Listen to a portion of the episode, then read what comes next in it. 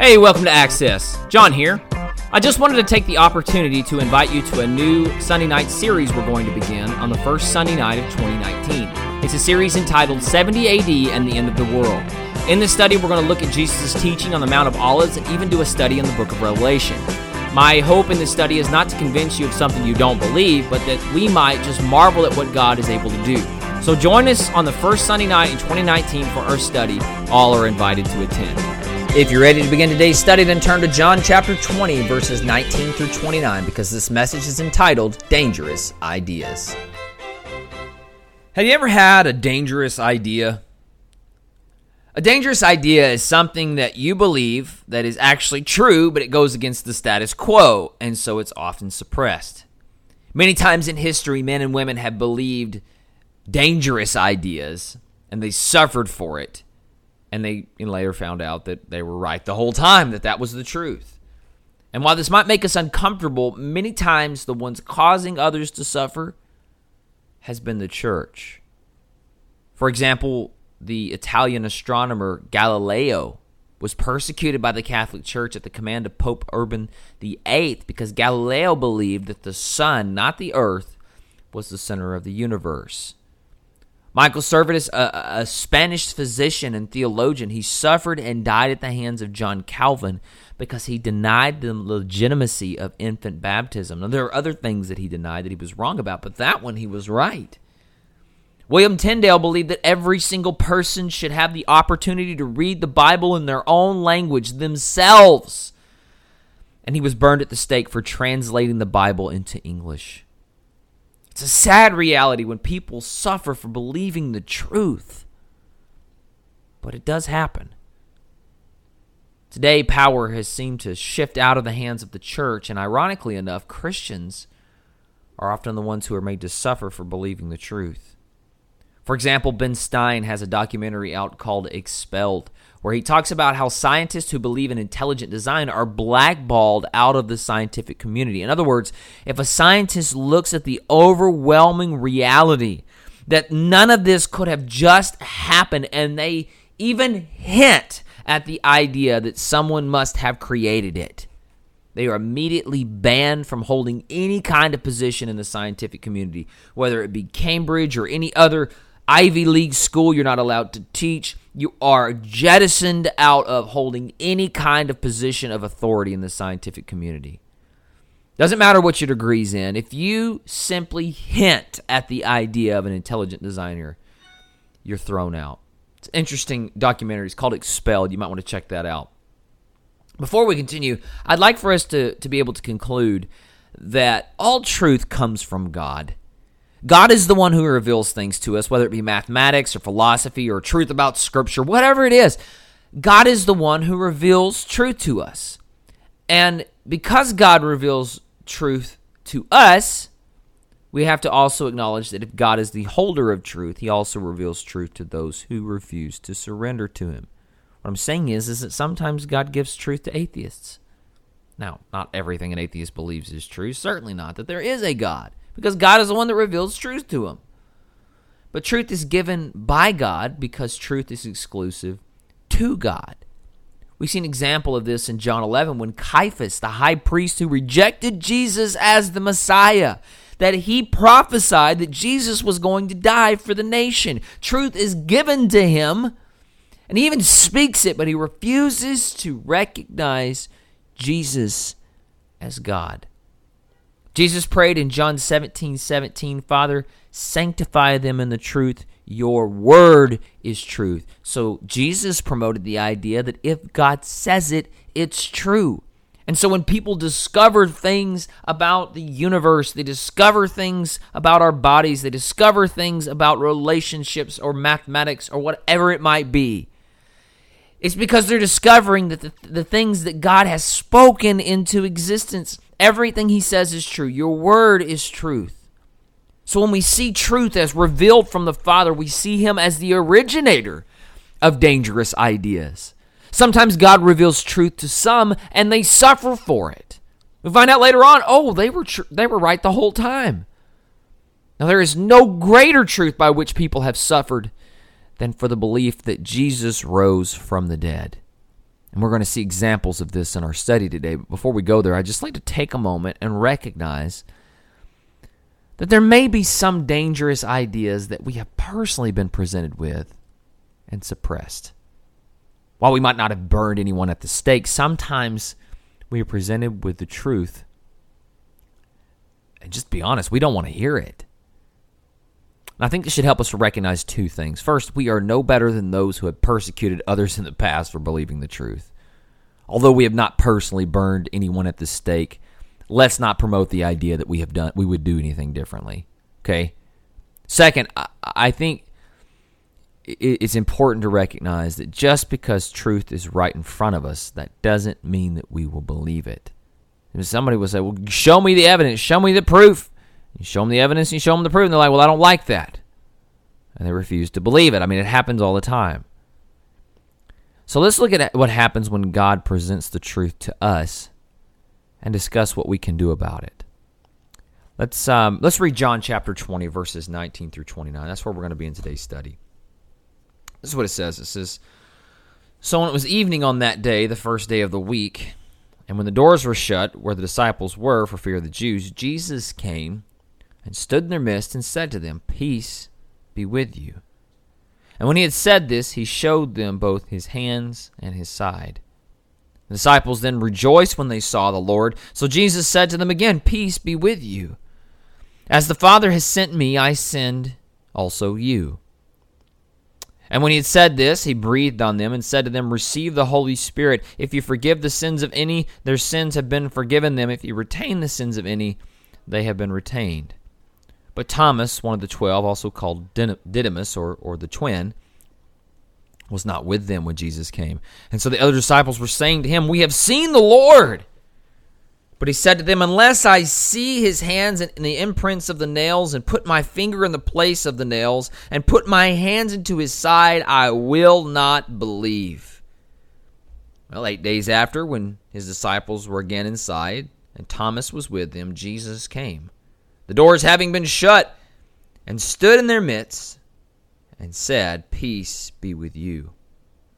And then he said to Thomas, Reach here with your finger, and see my hands and reach here with your hand and put it into my side.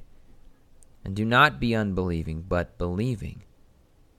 And Thomas answered and said to him, My Lord and my God. And Jesus said to him, Because you have seen me, have you believed?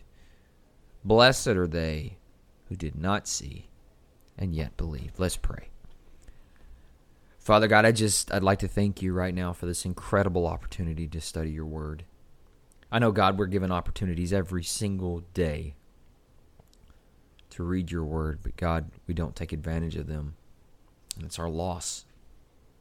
I don't take advantage of them, God, and it's my loss. And I, I just pray that as we've come and we've studied your word, that you would reveal your nature to us, that you would reveal yourself to us. Give us the truth, God. And help us to, if called, to suffer knowing the truth. Give us the peace of the Holy Spirit. I just pray that you would show us something incredibly powerful about yourself in today's passage. That not only can you raise yourself from the dead, but God, you are the giver of truth. Pray, God, that you would just work in us through the rest of this message and that we just surrender all things over into your hands. And it's in these things I pray you in Jesus' name. Amen.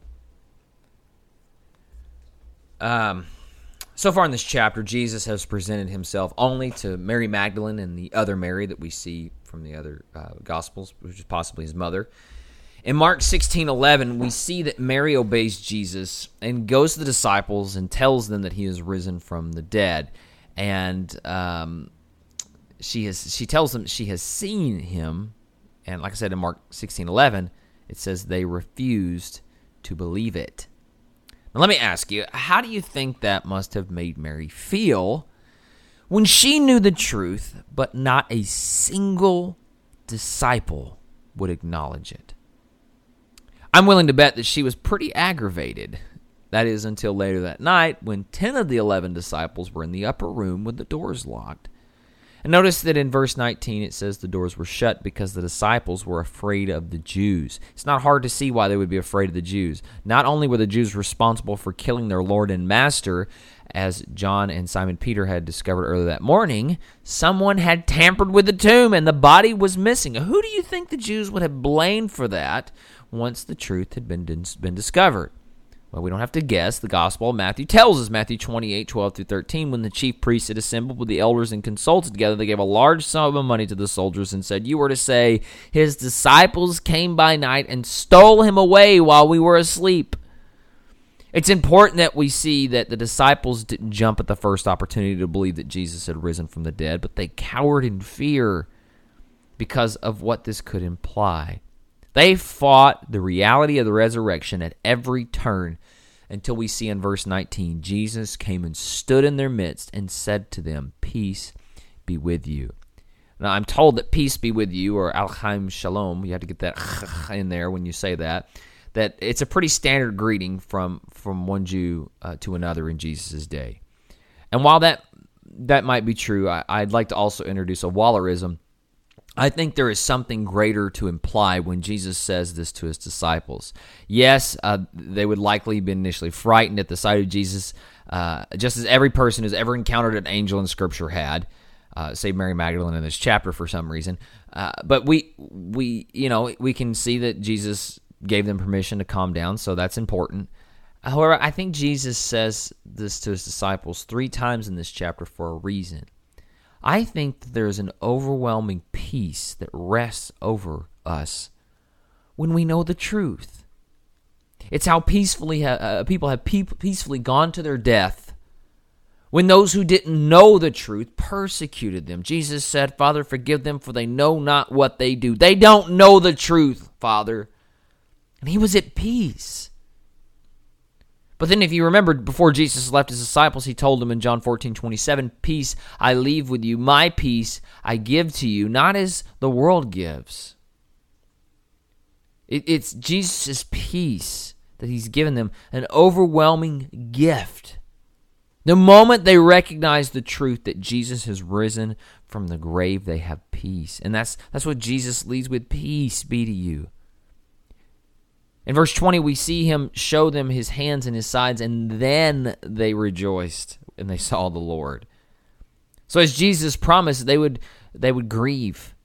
But their grief would turn to joy, and no one could take their joy from them. That's exactly what we see in the rest of the Bible. Because not only does the truth bring, bring peace, the truth brings joy. Jesus tells them again in verse 21 Peace be with you. As the Father has sent me, I have also sent you.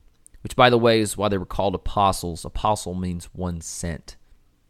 That's why uh, also we see that uh, Paul is called an apostle because he is personally sent by Christ. In verse 22, uh, Christ bestows upon them responsibilities of this office.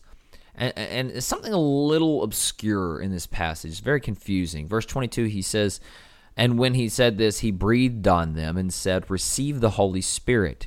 If you forgive the sins of any, their sins have been forgiven them, and if you retain the sins of any, they have been retained.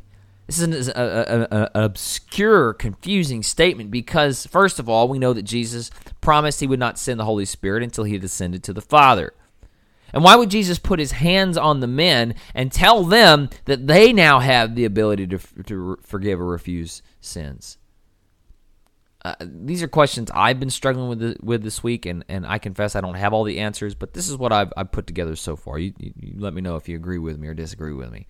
When Jesus said, Receive the Holy Spirit, I believe this wasn't when the Holy Spirit descended upon them, but this is because uh, that didn't happen until Acts chapter 2. I believe this is when Jesus is sealing with the, them with the promise of the Holy Spirit by using his breath. He says in Luke 24 49, Behold, I am sending forth the promise of my Father upon you, but you are to stay in the city until you are clothed with power from on high. And that's what we see in Acts chapter 2. I also think what Jesus is doing here is, is that he is proclaiming onto the Holy Spirit, not to the apostles directly, but on the Holy Spirit who falls on the apostles, that um, the Holy Spirit has this responsibility that he once had. If you believe that this is the role of the Holy Spirit at this point to forgive sins, Those who are endowed with the Holy Spirit lead others to Christ where their sins are forgiven by the Holy Spirit. I realize this might be very confusing. Let me try to clear this up. Jesus served the role of the Holy Spirit while he was on earth. Uh, he went around forgiving people of their sins, and the religious leaders, if you remember, they became upset with him because he was making himself equal with God. Remember Jesus in Matthew chapter nine? He turns to uh, the the man who is is um, paralyzed, and he says to him, "Your sins are forgiven." They get upset, and he says in chapter nine of Matthew, verses five and six, "What is easier to say, your sins are forgiven, or get up and walk?" But so that you may see that the Son of Man has the authority on earth to forgive sins then he said to the paralytic, Get up, pick up your bed, and go home. And scripture tells us he did. So, what Jesus is showing here is that he had fulfilled the role of the Holy Spirit while he was on earth, and now the Holy Spirit's coming, and so he's transferring over responsibility to the disciples through the power of the Holy Spirit, who will now play the role that he played in the world. He's passing the baton on to the Holy Spirit here. I don't know if that makes sense or if you completely agree with that. It's very confusing. It's very obscure. I don't have all the answers, and so I'd love to talk to you about it if you got some time. I just kind of want to direct your attention back to Mary Magdalene for a second. Do you, do you remember how frustrating it must have been for Mary Magdalene when the disciples refused to believe that Jesus was alive? She knew the truth, but they just refused to believe it. Well, now imagine how more frustrating it must have been for the other 10 disciples when Thomas refused to believe. Verses 24 and 25 gives us some insight on how Thomas refused to believe that Jesus had risen from the dead. He says, Unless I see his hands and the imprint of the nails, and put my finger into the place of the nails, and put my hand into his side, I will not believe. Why do you think he said those things specifically and didn't just end with, I have to see this for myself, guys? I have to see it for myself. I won't believe until I see. Why, why all of those things? I think it's probably because, I'm full of Wallerisms today. I think it's because we see in verse 20 that's exactly what the other disciples got to do. They probably used their testimony of doing these things to try to convince Thomas that he had risen from the dead. He's alive. No, he's not. Yes, he is. I put my hands in his side. He says, Well, unless I do that, I'm not going to believe. How frustrating they must have been with him when he refused to believe. Notice in verse 26 that Jesus lets Thomas sit in disbelief for eight days before appearing to them again. This time, it seems Jesus is coming specifically for Thomas. He says to Thomas, Peace be with you. Furthering my belief that an overwhelming peace comes over us when we know the truth. Peace be with you. Jesus, in an obscure way, seems to not only know everything Thomas said he needed for belief, but insist on giving it to him. Everything you said you need, here it is. I can just imagine the other disciples saying, I told you so, ha ha ha ha ha ha. And Mary going, Oh, yeah, well, I told you so, and you wouldn't listen because I'm a woman. I don't know. Anyway there's a lot going on in this passage. Let's just take a short break and address something that's really been bothering me it as I studied this week. We commonly address this man with a title when we talk about him. We call him Doubting Thomas. And justifiably so. He doubted that Jesus had risen from the dead when all the other disciples had testified on the validity of the resurrection. But what kills me about this passage is that we criticize Thomas by calling him Doubting Thomas, and we remember him this way when it's impossible to do what we expected him to do. We are so quick to condemn him for his disbelief, but the reality is is that what he was asking for isn't unreasonable. He required some proof. And and I just before we go much further, I want to say that if you are a believer in Christ, you have received proof. Not a tangible evidence, but you have received proof through the revelation of the Holy Spirit. So just goes right back to the fact that we say doubting Thomas. Thomas, you're so stupid. Why couldn't you just believe? Why did you need proof? Where's your faith, Thomas? I love how Jesus gave him the proof that he was looking for.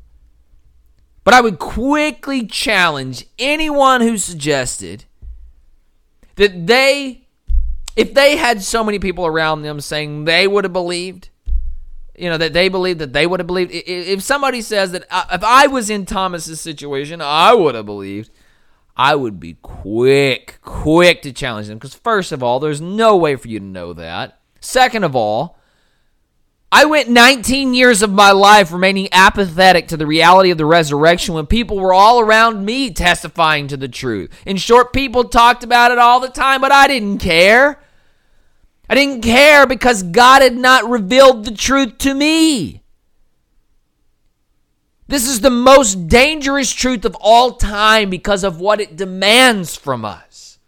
Those who believe the truth that Jesus raised from the dead, we are called to be his disciples. And to be a disciple of Christ, as Dietrich Bonhoeffer says, Christ demands your life. You no longer live for yourself, but instead you are dead to your sin. You are dead in your sins, and you are resurrected to live in a new life. He lives through you. It's so ironic we remember this man as doubting Thomas when, after the truth is revealed to him through the person of Jesus Christ, he says the boldest, most audacious thing in all of the Bible. He says it in verse 28. Thomas looks at him and says, My Lord and my God. First of all, not one other person says this to Jesus in any of the Gospels. Only Thomas goes so far as to say, You are God. Peter says, I believe you are the Son of the living God. But here Thomas says, You are my God.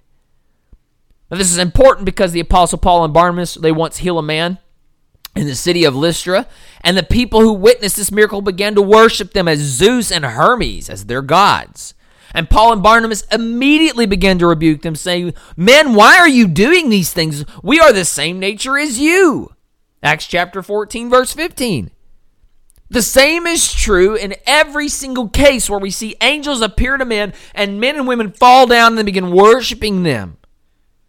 These angels rebuke them, saying, Hey, I'm simply a servant of the Most High God. Don't worship me.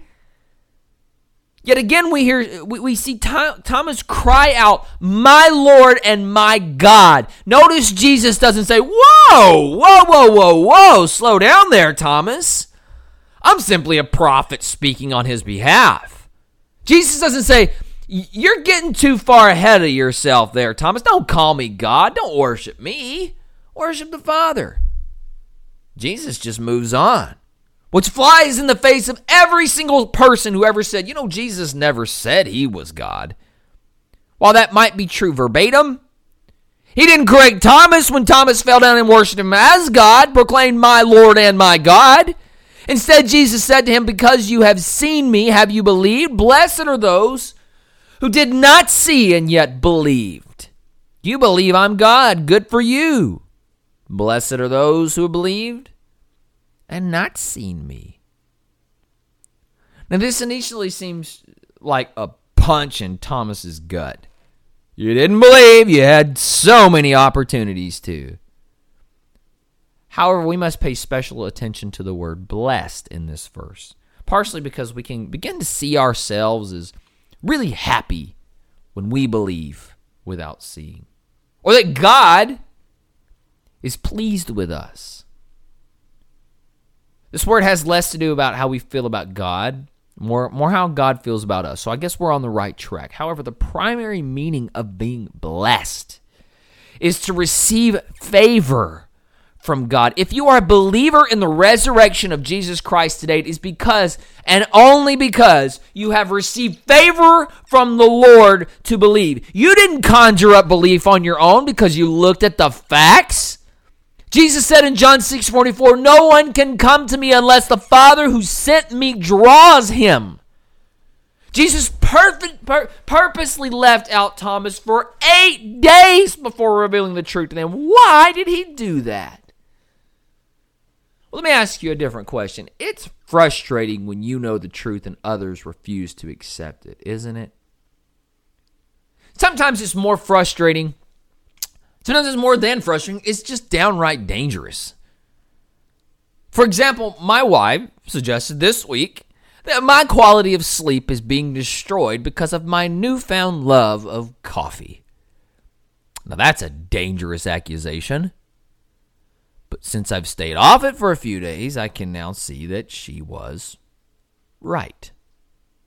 As painful as that is to admit. I'm going to ask you to keep in mind that God is the only one who delivers truth. Sometimes He uses my wife to do it, but God is the one who is the author of truth.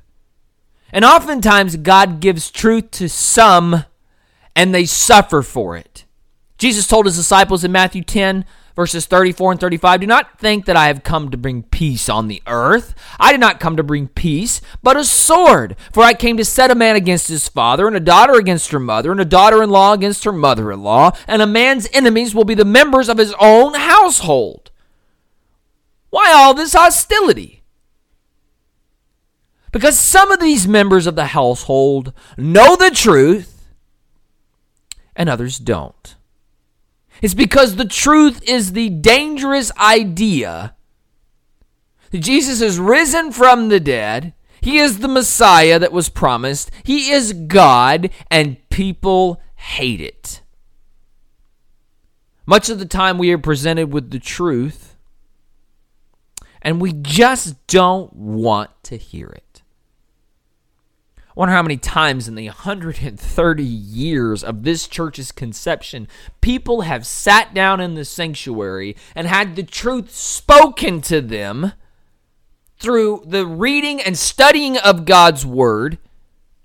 And they not only refused to accept it, I wonder how many times people had become hostile towards it.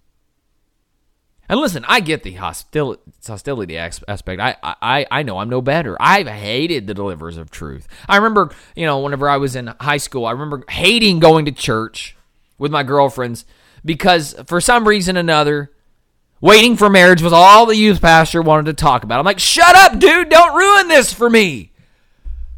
However, the even greater truth the world is hostile, hostile towards is the reality that Jesus has risen from the dead, proving that he is God. Jesus doesn't simply want you to believe a story, Jesus wants your life. And if you believe that Jesus is alive, see that for the gift that it is. As believers, we are told we will encounter persecution for this belief because if they hated him, they will hate us. But think about all those people who suffered for what they believed to be true, and now we blindly accept certain things and we don't even know their names. We know what they said was true, but we don't even know who they are. Anyone know the name of the guy who first fought for the truth that God is the Father, Son, and Spirit? That was Tertullian in 3rd century AD.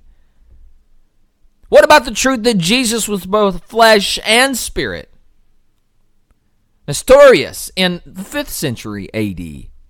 What about the truth that water doesn't save us?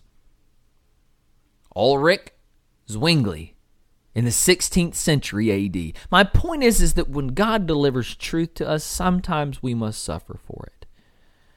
However, slowly people start to come around because God reveals it to them, maybe even eight days later. And if you know the truth, God has given it to you.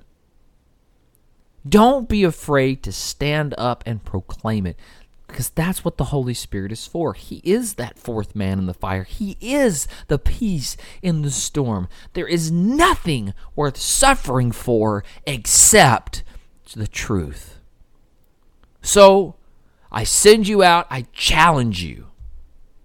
Let us stand up and proclaim the truth to a world that doesn't want to hear it, that might even be hostile towards it, but know that His peace is given to us, that His joy is given to us, and it can never be taken away. Let us stand up and proclaim the truth that Jesus is not only alive, but that He is our Lord and our God. Hey, thanks again for listening. We pray that God blessed you through this message and has given you a clear direction for your life. Please remember to download our church app by searching FBC Runge in Google Play or iTunes, and remember to subscribe to our podcast so that you never miss another message.